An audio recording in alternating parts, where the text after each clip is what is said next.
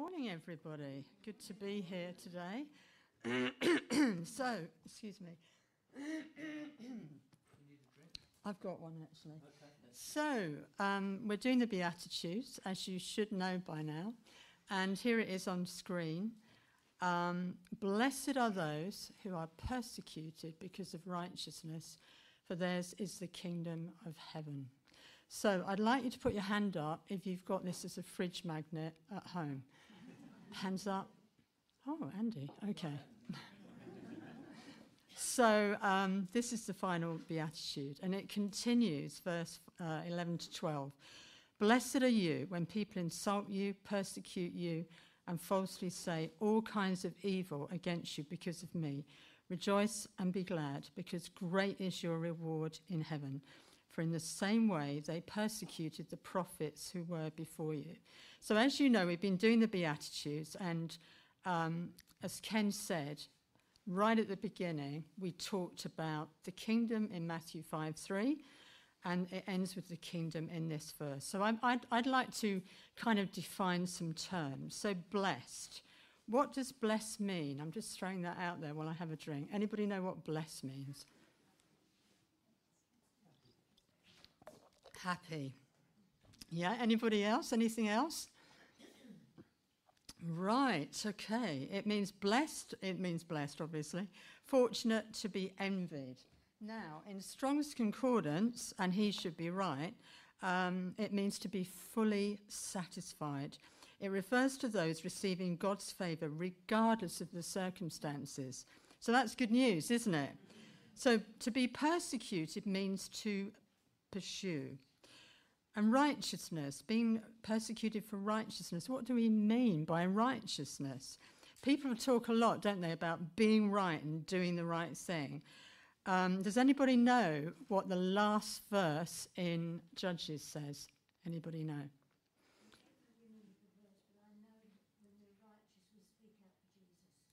Yeah, yeah.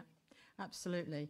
But the last verse of Judges ends with this In those days, there was no king in Israel. Everyone did what was right in his own eyes. Is that true righteousness? No. And it describes today, doesn't it? Very much so. So, what, is, what does God consider righteousness? And what does Jesus mean? Righteousness is the quality of being right in the eyes of God, including our character, our conscience, our conduct, our words and deeds, basically. So righteousness is based on God's standard. He's the lawgiver, not on man's standard. So, what is persecution? Well, in the dictionary, persecution is cruel and unfair treatment of a person or group, especially because of their religious or political beliefs or their race. So, as I've said, persecuted literally means to pursue. And in the concordance, it says to run after, usually with hostile intent, chase, put to flight, hunt, pursue. So, why are people persecuted? Well, we know, don't we? Race, ethnic origin, gender, background, disability. Often people are persecuted because they're not part of the group. They're, you know, they, they don't belong to us, as it were. We can think of things like the slave trade. We can think of the Holocaust. We can think about on a what you know um, the persecution on a mass scale with the genocides, Darfur, Rwanda, Cam- Cambodia, all these things. But we're not looking at that. What we're looking at today specifically is those that are persecuted because they're following Jesus. So, who are those persecuted followers of Jesus? We have biblical examples, excuse me, examples through history, examples today. So I just want to look at a couple of people in the Old Testament. Now, as it said um, in verse, I think, verse 11 and 12, that Jesus said that those that follow Jesus would be persecuted in the same way as the prophets were. So, can anybody think about people in the Old Testament who were persecuted? Chuck me out a few names. You can talk. Permission to speak. Who? Jeremiah. Absolutely, Jeremiah. Anybody else? Elijah. Elijah. Daniel. Amos. Amos. Yeah, he's a bit more obscure, but well done. I can't remember why he was persecuted, but anyway. But, you know, even if we think of Joseph, he was persecuted, wasn't he, by his brothers? They were after him big time.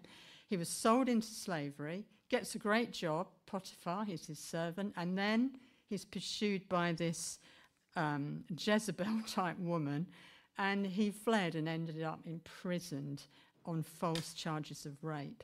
But as you said, Jeremiah was persecuted, he was ridiculed, he was accused, he was threatened, he was imprisoned. In Jeremiah 20, verse 14 to 18, it became so bad, he actually said he wished he'd never been born. Um, he was in, beaten and imprisoned in an empty cistern where it says that Jeremiah sank in the mire. Poor old Jeremiah, and he was, he was lifted up, out with, with ropes. Um, he ended up, I think it was that he was stoned to death in Egypt. So, anybody want to be a prophet? Hands up.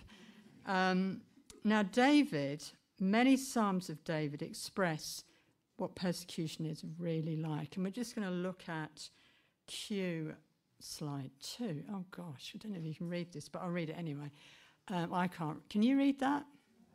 No. Yes? No. Who's got really good eyes? Rachel, obviously. That's good. So Psalm 31:15. This is what David says: "My times are in your hand. Deliver me from the hand of my enemies and from those who persecute me. And that means those who pursue me. Psalm 1433 For the enemy has persecuted my soul, he has crushed my life to the ground. He has made me dwell in darkness like those who have been long dead. And Psalm 142, uh, verse 6 says, This is in the contemporary English version, version, I like this. Help! They are chasing me and they are too strong. I mean, that's, that's persecution, isn't it? Sometimes we can feel like we're public enemy number one, that the evil one has, for some reason, got us as number one target, and he's hell bent on pursuing us. So let's, let's turn to the New Testament. Who is our greatest example of being persecuted? Obviously, Jesus. He is the ultimate one who was literally persecuted to death. Satan is a persecutor. So if you think, what's going on in my life and why am I being opposed, it's quite possibly the enemy is behind it. Jesus is the persecuted, but Jesus overcame death. He overcame everything the devil threw at him sin, disease, death, and he defeated Satan. In Colossians 2, verse 15, it says, Having disarmed the powers and authorities, he made a public spectacle of them, triumphing over them by the cross. And in Philippians 2 8 9, it says, Jesus humbled himself by becoming obedient to death, even death on a cross. Therefore, God exalted him to the highest place and gave him the name that is above every name. Amen. So, you know, the way up for Jesus was the way down. And very often it's the same for us, isn't it? As we uh, humble ourselves and put ourselves in those situations. Now, to get on to something a little bit more uh, real for us, there's a long passage in Matthew 10. I won't read it all. But Jesus says a lot in the scripture about being persecuted for our faith in him. He says in Luke, sorry, Matthew 10, um, verse 16, I'm sending you out like sheep among wolves. Picture that. If you're a shepherd, the last thing you want, the, the thing that you're concerned about, there we go, there it is, thank you. I'm sending you out like sheep among wolves.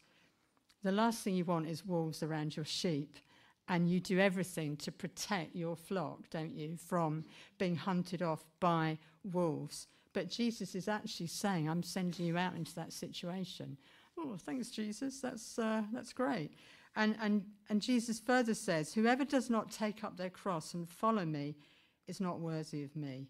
Whoever finds their life will lose it. Whoever loses their life for my sake will find it. Remember that in the New Testament, being persecuted often means being pursued, and that sense that as you're pursued, that you have to flee. And in this same passage, Jesus says, when they persecute you in this city, flee to another. Um, Jesus says, Remember what I told you.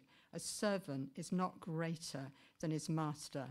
If they persecuted me, they will persecute you also. And you thought you'd come to church to be cheered up this morning. Um, but it, it, will get better, trust me. um, but this is the scripture I was given, folks, so I'm not, I'm not apologizing for it. Um, so, in end of Acts 7, obviously we see persecution all the way through. At the end of Acts 7, we're introduced to Saul.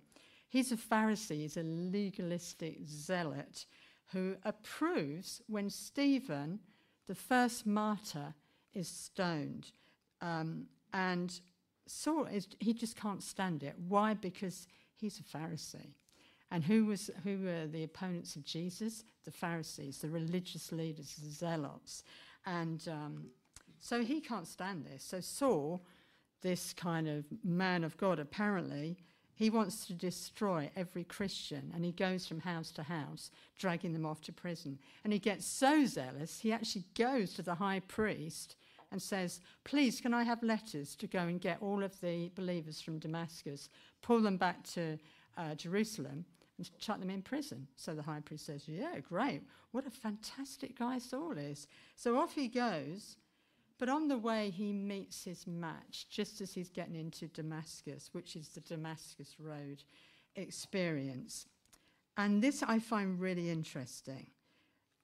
Um, a light flashes from heaven. Paul, Saul, he became Paul, falls to the ground, and he hears the voice of Jesus saying, Saul, Saul, why are you persecuting me? And I suddenly thought, why does Jesus say, Why are you persecuting me? Why doesn't he say, Why, why are you persecuting them? And I think the issue is that Jesus takes it very personally when his children are being persecuted, when his children are being targeted for their faith, because Jesus is, he's our savior, and he's very interested in when things are happening to us that aren't right. So when, when we are persecuted, Jesus is persecuted. So no wonder he calls us blessed. Blessed are the persecuted. And there's so many examples of this. Um, and in just after this, uh, when Stephen is stoned to death, just after this, it says a great persecution uh, rises against the church, which was at Jerusalem. And they were all scattered throughout the regions of Judea and Samaria, except the apostles. They were okay, they stayed at home. But isn't it interesting that it was persecution when life was uncomfortable that everybody was scattered out? You know, you'd like to think we'd just go out and we'd go do it, wouldn't you? You'd like to think that. But the reality is, we get very comfortable. I don't know about you, but it's quite nice being comfortable and going to church and all the rest of it. But when opposition came, they literally they they were thrust out into the harvest field. They went to into Judea and they went to Samaria. One of the first um, apostles in this was, or disciples, was Philip. He went out, he went down to Samaria and preached, preached the word of God. People got saved, people got healed, you know, and it was because of persecution. So just look at this next slide, and it was a great um, early Christian. The blood of the martyrs is the seed of the church. So actually, the very thing we don't want we don't want to be any hands up who wants to be persecuted. Not me. We don't want it, but it will inevitably happen at some point.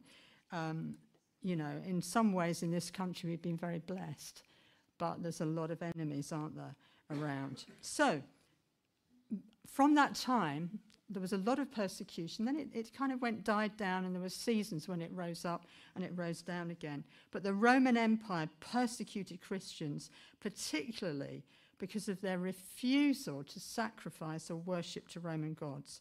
And they were a convenient scapegoat. And you'll notice that in persecuted peoples, like the Jews, have been a, a scapegoat through history for all the ills of society. And Rome demanded allegiance you had to say, if you were a Roman citizen, Caesar is Lord, because Lord in the Greek, I'm such a brilliant Greek scholar, as you know, not, um, but, but Lord means kurios, which means Lord of all. It means Lord of the whole universe. So if you were to, to walk in Rome and say Jesus is Lord, you know, you were toast, basically. And it says that um, many Christians were crucified, some were thrown to wild animals, others were burned alive as living torches in Nero's garden. Great. So, you know, persecution of Christians has continued through history. Thousands and thousands and thousands of believers have laid their lives down. We've all got one of these, haven't we? You haven't got this particular one, but you have got a Bible. And uh, when we think what we hold in our hands, when we think how precious this is, William Tyndale, who's my hero, um, he translated into English directly from the Greek the scripture. In the new he did the whole of the New Testament and quite a lot of the Old Testament. And it's a huge chunk of his translation forms the basis of the Old King James version um, and obviously there's been other translations since but he was hunted down by the authorities. He had to leave England, he had to go. And um, he ended up hunted down by authorities, eventually strangled. He came to, and then he was burned at the stake. They wanted to make sure he was dead. And he died in 1536. There were around 288 reformers burnt at the stake for refusal to accept heretical teachings and that was in uh, the 1500s. We think of people like Corrie ten Boom, you know, who hid Jews during the Holocaust, her and her family, and her father and her sister died in concentration camps, but she was released and then went round testifying. Incredible people, incredible people. So, what, you know, what about today? I, I'm sure you doesn't take you very long to think about the enemies of Christianity. We have very militant religious ideologies. We have very militant political ideologies. We think of communism in China, it's an atheist state. North Korea, which we'll see about in a moment, governed by a totalitarian dictator who is revered, having godlike status. But what about us? We're living in a time when there's militant, secularist ideologies that are at the door and they're operating in the West to impose their agendas. You know, cancel culture, wokeism, whatever you want to call it. But there's people that are in the public arena that just want to push God out, or certainly our God, Jesus, they want to push out. Um, I don't know about you, but when I was at school, we always used to have um, a Bible reading every single day. But if you're you've been at school, who's had that actually? Who remembers hearing the Bible at school? Can you put your hands up? Right, those of you that haven't heard that, you know, it, it, it's the way it's going now. Certainly don't do that now. Uh, not at all. Um, having all kinds of stuff, but anyway. So there's a lot of agendas, and currently, Christianity is the most persecuted religion in the whole world. And Open Doors is one of several charities dedicated to equipping the persecuted church. And they produce what's called the World Watch List, which has the 50 places where it is hardest to be a Christian. Now, it's really difficult to get your head round statistics, but it's reached the highest levels now since this World Watch list began nearly 30 years ago. Listen to this more than 360 million Christians face high levels of persecution and discrimination for their faith. That re- represents one in seven Christians worldwide. And the total number of Christians killed for their faith in 2022, last year, which we know of, was 5 1,898. That's 16 Christians every single day of last year were killed for their faith. That's what we know about. So I just want to show you this clip. Cue the clips. Thanks, guys. And it's just by Open Doors, hopefully. What would you dare to do for Jesus?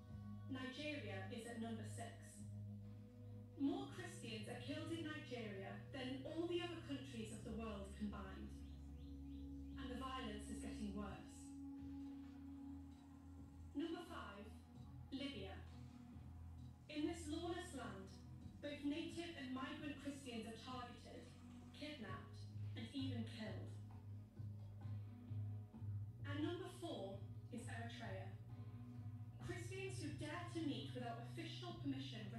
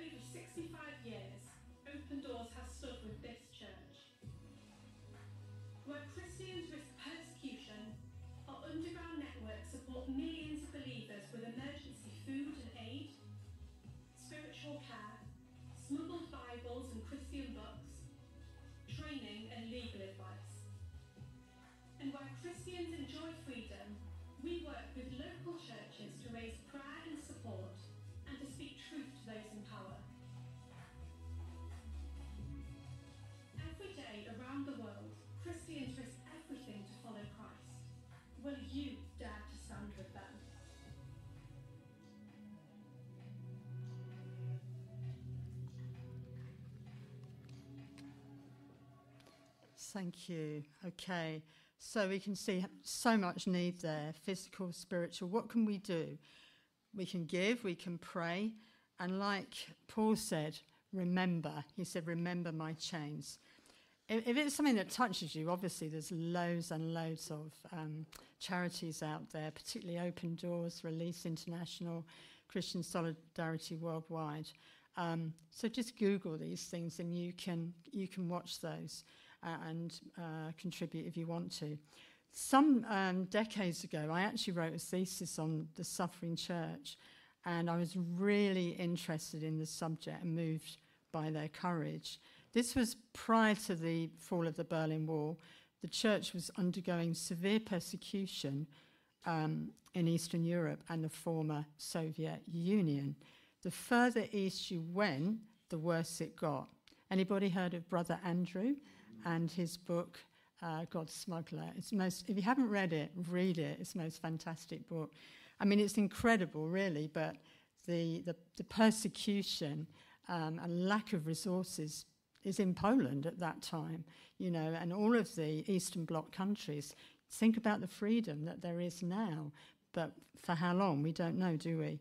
Um, I was so inspired about it, and God's Smuggler is all about smuggling Bibles into into Eastern Europe. He went to Soviet Union as it was then, but later he went to places in Asia and North, uh, sorry, South America and so on. During the research, I read a book by an American missionary, David, David Benson, uh, called Miracle in Moscow. He traveled to Russia and met with believers, and I made some uh, notes on this. And he's in Russia, okay, and one day um, he only had an English translation, and somebody came up to him, a man said, Can I have a Bible? And David Benson gave him an English Bible and said, I'm, I'm really sorry, this is in English. So the man said, he was so grateful. He said, I will learn English so I can read the Bible. Um, and there's just incredible stories that I'm sure happen now that Bibles found their way into prisons a page at a time. Um, they'd have this method where you would learn everything on that page, swallow it, and then go and tell, repeat everything that you've memorized to someone. And everybody would do that. And that way, you would get some of the Bible. You're literally eating the Word of God. Um, but there was an incredible story which sounds, you know, you can think, how can you believe this? There was a, a believer and he desperate to get a Bible and he couldn't get one. And one day he borrowed a copy.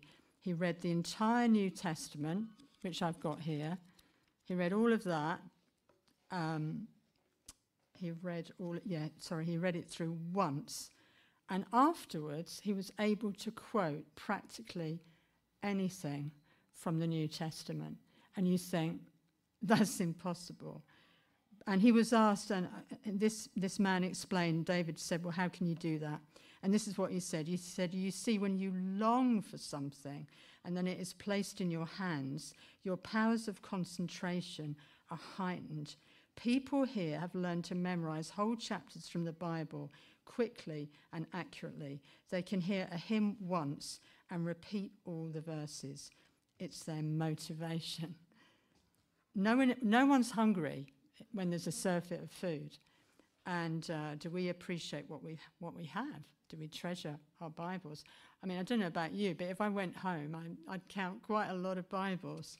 Um, but it says in the Bible, doesn't it, that those that hunger and thirst for righteousness will be filled. Okay, so you've received all this stuff and you think, oh my goodness, what do I do with this? It all sounds very overwhelming. You can feel like you're kind of a, a second class or third class Christian. Um, but don't, because they pray for us. Because you see, in those places, either you are a Christian or you're not. You're not wishy washy. You know, you're not uh, straddling two things. In the West, it's very easy, isn't it, to be sort of, um, yeah, I believe, but it's kind of like a lifestyle.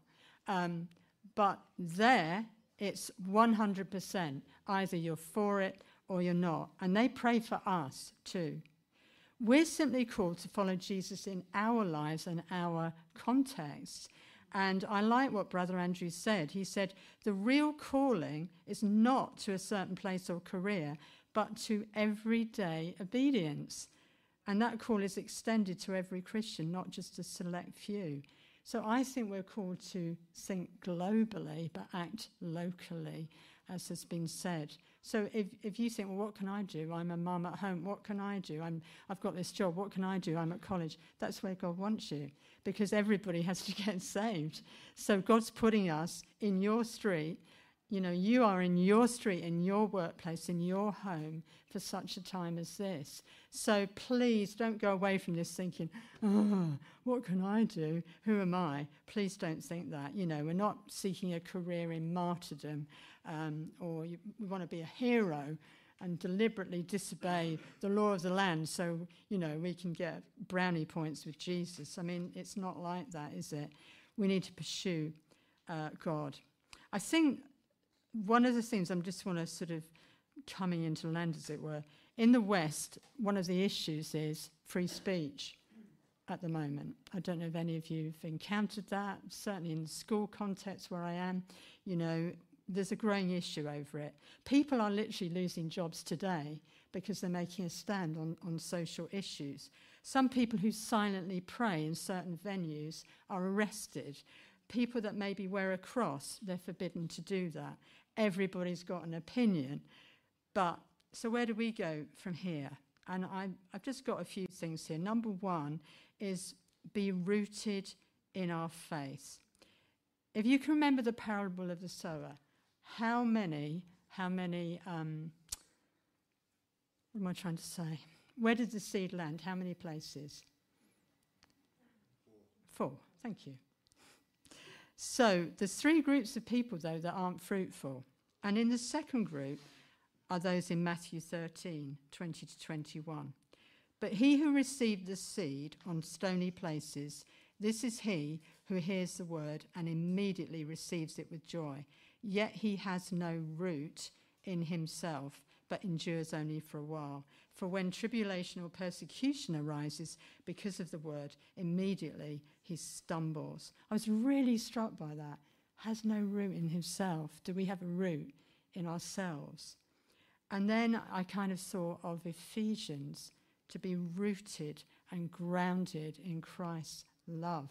That's how we're rooted, not by doing loads of things. Ephesians 3 uh, says, I pray, uh, this is verse 17, I pray that you, being rooted and established and in love, may have power together with all the Lord's holy people to grasp how wide and long and high and deep is the love of Christ. Isn't that great? That's what Jesus is calling us to. It's simple, isn't it?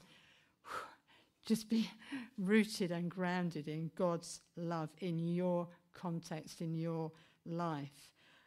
Secondly, pray. Obviously, uh, Jesus commands us to love our enemies and pray for those that persecute us. But treasure the Bible. You know, treasure the Bible. I know they're not outlawing it now, but who knows? So it's much easier to turn the telly on and watch a podcast or whatever you do, scroll social media. It's so much easier. But I've found, and I'm, i think it's been said here already, that the more you read, the more you want to read. Um, and then, this is going to sound really weird, but I, I've, I've put here, don't wear a hair shirt. In other words, does anybody know what a hair shirt is? In the Middle Ages, particularly, you know, there's this kind of self flagellation and, oh, I'm a sinner, so I've got to do something terrible to myself. And they would literally put on um, hair of an animal against their chest, against their body, so that they could feel really incredibly uncomfortable. And just somehow they, they thought they would deal with the flesh like that. I would suggest go to Freedom in Christ, lot less painful, lot less painful. Um, we don't have to beat ourselves up, you know. Please don't do that. I hope that I, I wouldn't want you to go away from today beating yourself up. So don't wear a hair shirt. You know, I'm not saying don't wear a thermal vest, but um, that's okay. But it was a form of punishment. And to make it really bad, they were, you could put in some creepy crawlies as well. So, who's starting to feel itchy already? Um, so, don't do that. You know, be, be a Christian and enjoy it. And that's really what I want to finish on joy. Um, not deep joy, but, but joy. Joy. And uh, it says in Hebrews 12, verse 2, that Jesus endured the cross. Why? Thank you. For the joy that was set before him. Why was he, what joy did he have? What was the joy? Us. Because of us. He endured the cross because of us. Isn't that fantastic? Isn't that amazing? So, at least four letters of Paul's were written from prison. Ephesians. I mean, that's just got to be one of the most amazing books ever. Philippians, Colossians, and Philemon. But the book of Philippians joy is an incredible characteristic of that book. Do you know that the idea of rejoicing occurs more than 16 times? And Paul is in prison writing this. And he's writing to a church that's actually going through times of persecution. And he writes to them, It's been granted to you to suffer for the Lord's sake. But you know, so neither Jesus nor Paul minimized the um, intense pain of suffering, and neither should we. You know, we can't go around being joyful that people are being persecuted. Absolutely no way. We should be praying and standing with people. But we need to point beyond this broken world to the joy that's set before us and the joy that we can have here too. And you know what? I just want you to, yeah, PowerPoint number seven slide. Let's just read this through. Blessed are those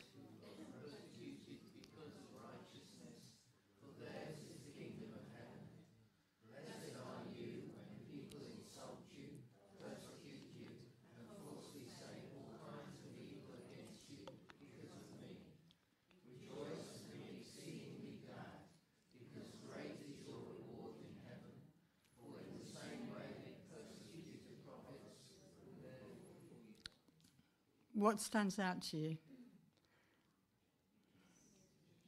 It says rejoice. But also, you'll notice in the first bit, blessed are those who are persecuted. You can read that and think, yeah, yeah, that's for them. That's, that's fine. Blessed are the meek, blessed are the pure in heart. It's for somebody else. But then Jesus says, does this kind of, uh oh, it's this, blessed are you when people insult you, persecute you, and falsely say all kinds of evil against you. But then he says, rejoice. And this final beatitude is the only one which has a connection with joy. And I, I think that's amazing, really, you know. And uh, I just want to leave that with you as something to, to connect with. It seems beyond us, doesn't it? And it, but Paul writes, "When I am weak, then I am strong. Now, just to close, I sort of want to bring it to us. And some of this you may think that's kind of out there, and you may not feel it's relevant. But who hasn't had some suffering in this life? Please put your hands up. I'd love to talk to you. Um, you know, suffering can be all kinds of things. It can be physical pain. There's people we know in the church, like Ken, who's going through a lot of pain. There's people that are going through emotional pain, mental pain, but, but also there's a lot of ill treatment, um, which can border on persecution. We've heard some horrible stories in the press, haven't we, of particularly women that have been hounded and stalked and end up being murdered. And this is a thing of being like hunted and, in the, and David speaks in the Psalms of that, of how he felt. But I wonder today if there's people that have experienced or are experiencing bullying in school or the workplace, uh, maybe domestic problems in the home, uh, maybe even being stalked or harassed as individuals, possibly through social media. Um, uh, you know, I want to talk to people perhaps online as well. I don't know why, but I just had this sense, it's been with me the last couple of days, perhaps particularly people at work. So there's something going on at work, but there may be something going on at home. There may be something going on for you individually. And there may be other situations or things that have touched you today through the worship, through um, this word. So I'm going to ask the band to come up and wherever they are. And um, and maybe we could just uh, think about that. And I just want to open this area for prayer, but maybe you want somebody to pray with you individually. Whatever it is, there are people here to pray with you. So I'm going to hand over to the band. I'll, I'll be around, and other people will be here to pray for you. So, is that okay? Is that okay? Yeah. Okay. All right. Thank you. Andy?